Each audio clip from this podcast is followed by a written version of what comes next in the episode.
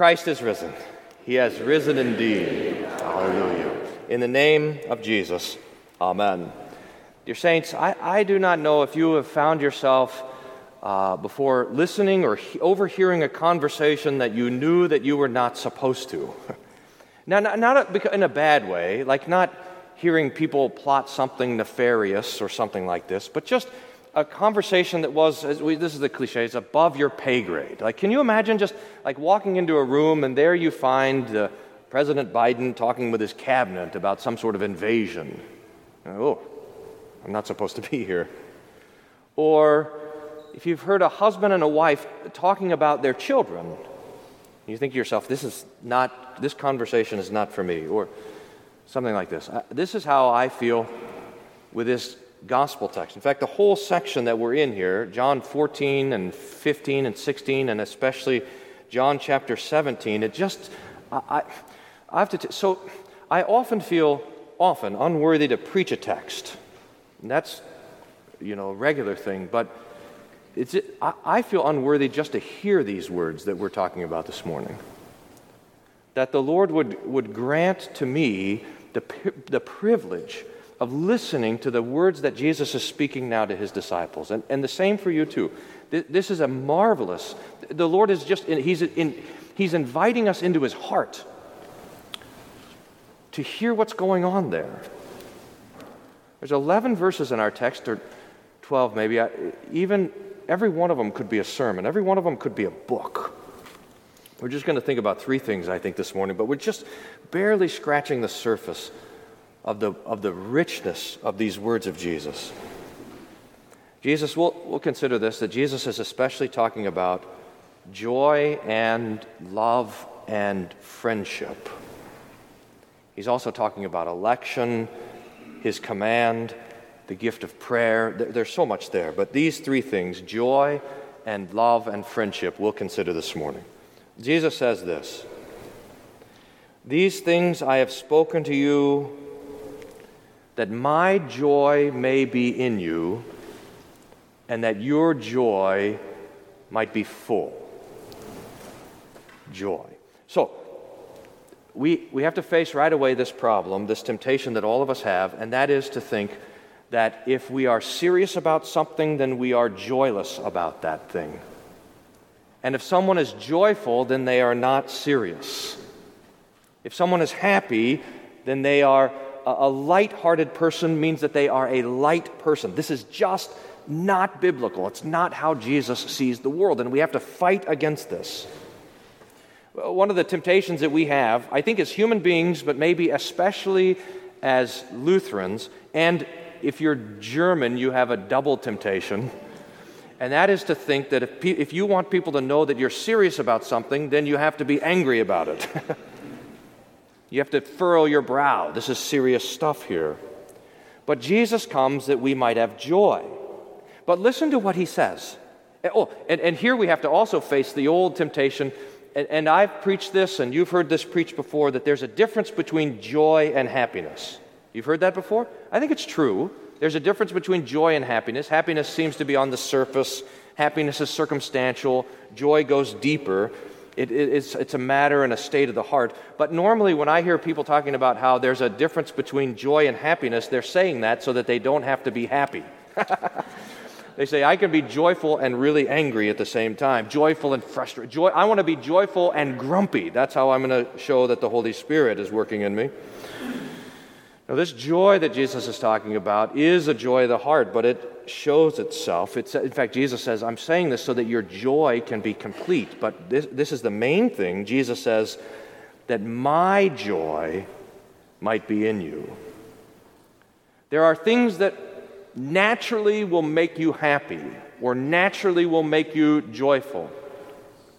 Some of you love to cross stitch butterflies.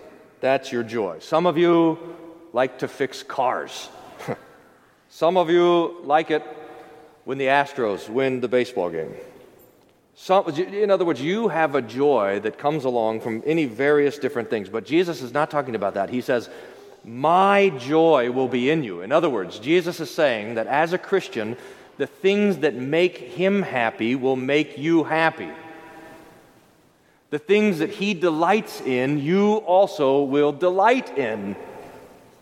The things that make Jesus smile will make you smile, like we read in the Psalms. Delight yourself in the Lord, and He will give you the desires of your heart. Well, that's because the desires of our heart are to receive the gifts of the Lord, and He generously gives them. So Jesus says, The things that make me happy will also make you happy. Now, what makes Jesus happy?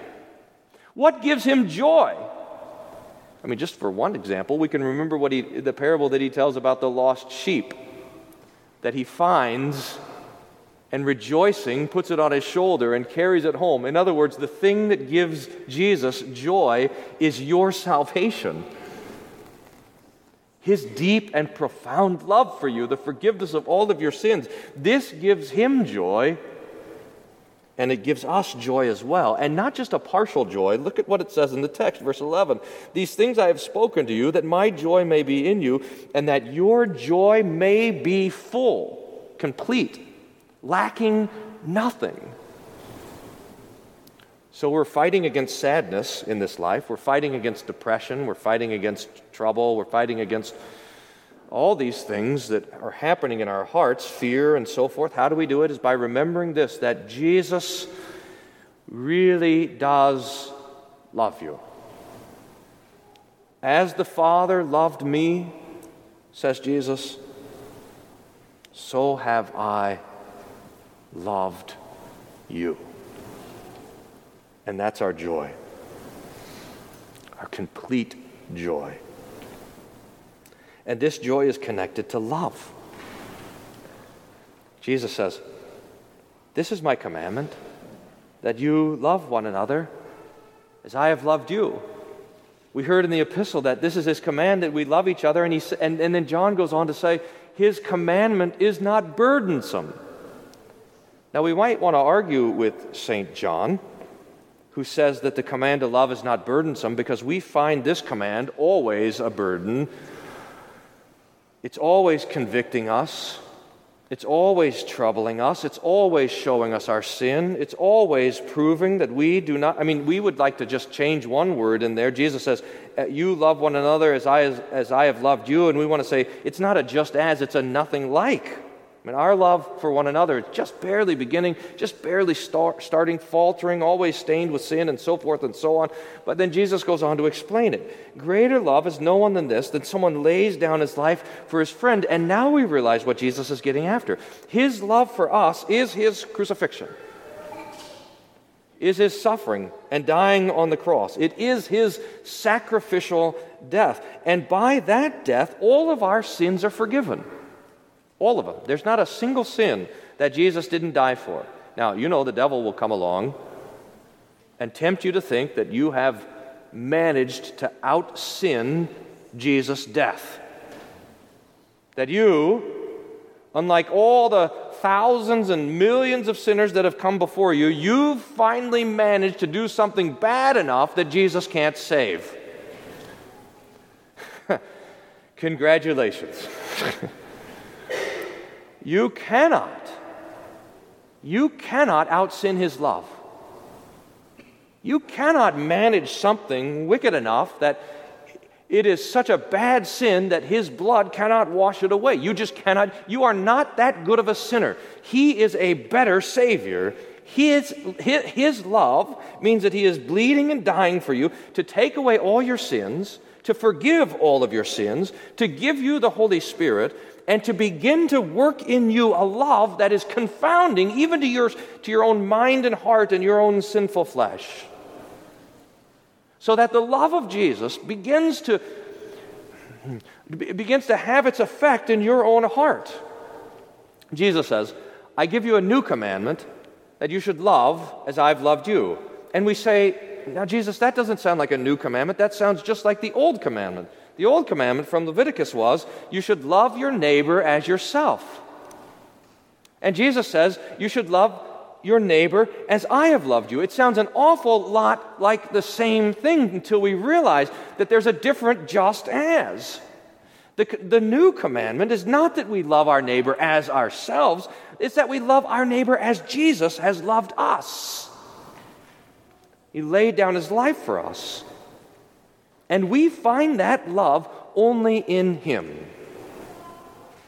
We find that love only in His Word, only in His Spirit, only in His gifts for us. We find that love only when Jesus comes along with the forgiveness of sins such that we have nothing to be afraid of.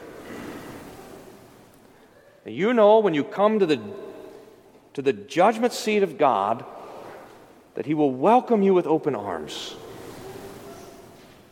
And that gives us the freedom and the confidence to begin to love and serve one another. And that's what Jesus says next. He, he, introduces the idea of friendship in this verse. Greater love has no one than this, and someone lays down his life for his friends. And then he launches right into this idea of friendship. Now, this verse 15, this verse 15 should be written in gold. Jesus says to you, no longer do I call you servants,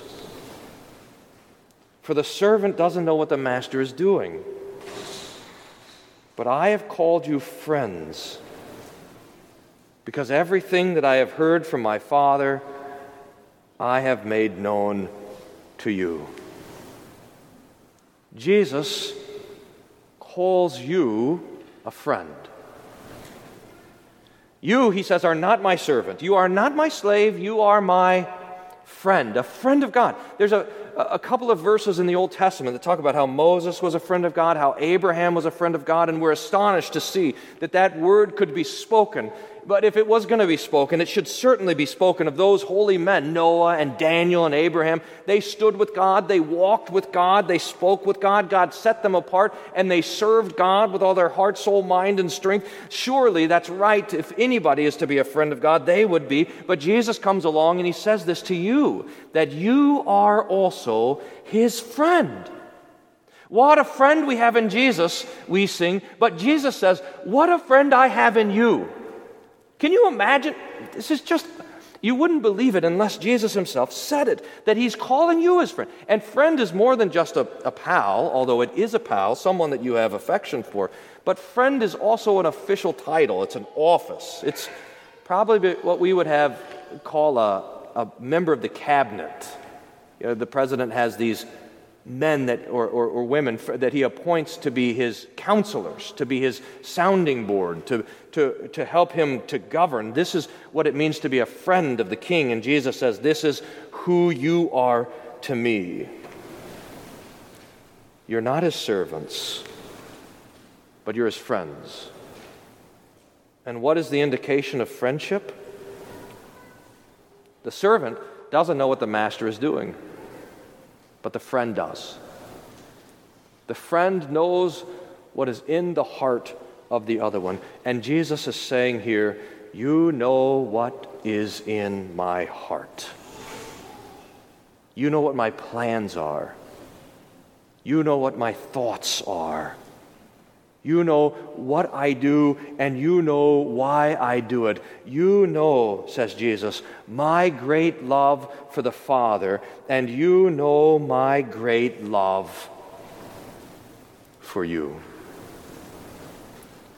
And so this morning we rejoice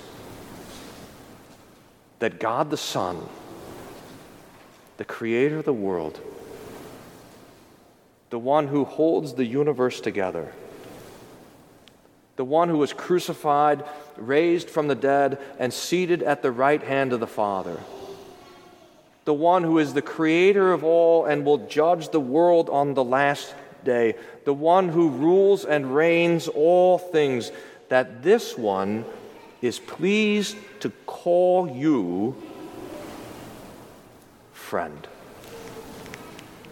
and invite you to dinner. God be praised. Amen. The peace of God, which passes all understanding, guard your hearts and minds through Jesus Christ our Lord. Amen.